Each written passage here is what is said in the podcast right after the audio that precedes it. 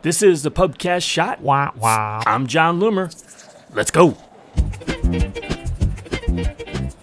If your Facebook advertising goal is return on ad spend instead of volume, you should consider the minimum return on ad spend bid strategy. So, return on ad spend is simple it's your purchase value over the ad spend. So, an example would be you spent $100 on ads.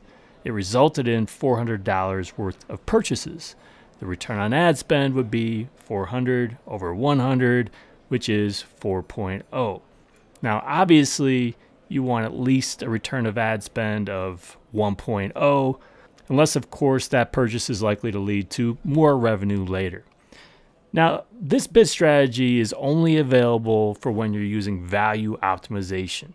If you're not familiar with that, that's when you're running conversion campaigns, and instead of optimizing for conversions, you optimize for value. So, in order to do that, you need to collect value with your pixel event, of course. So, when you optimize for value, you're telling Facebook to prioritize value of conversions over the volume of conversions.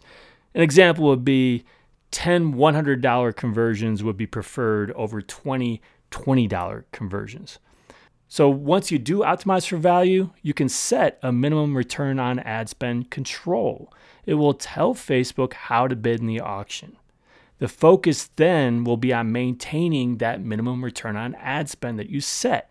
So instead of generating as much volume as possible, Facebook will then look at that minimum return on ad spend and determine whether it's too high or too low. And if it's too high, they might start throttling your delivery. So when should you use it?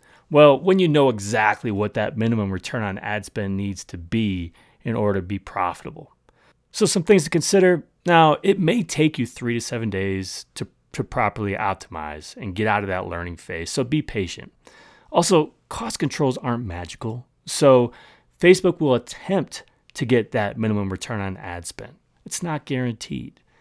And be reasonable. You know, just setting a 100 return on ad spend probably isn't reasonable. If Facebook can't get it, delivery will likely stop. So, some recommendations. First of all, if you can, optimize for value without using that cost control first. If you're seeing the results aren't quite good enough, then try setting that minimum return on ad spend. For more info on this, go to jonloomer.com slash ROAS. This has been a Pubcast Shot. Did you like it? Did you find it helpful? I hope so. You should subscribe. You really should.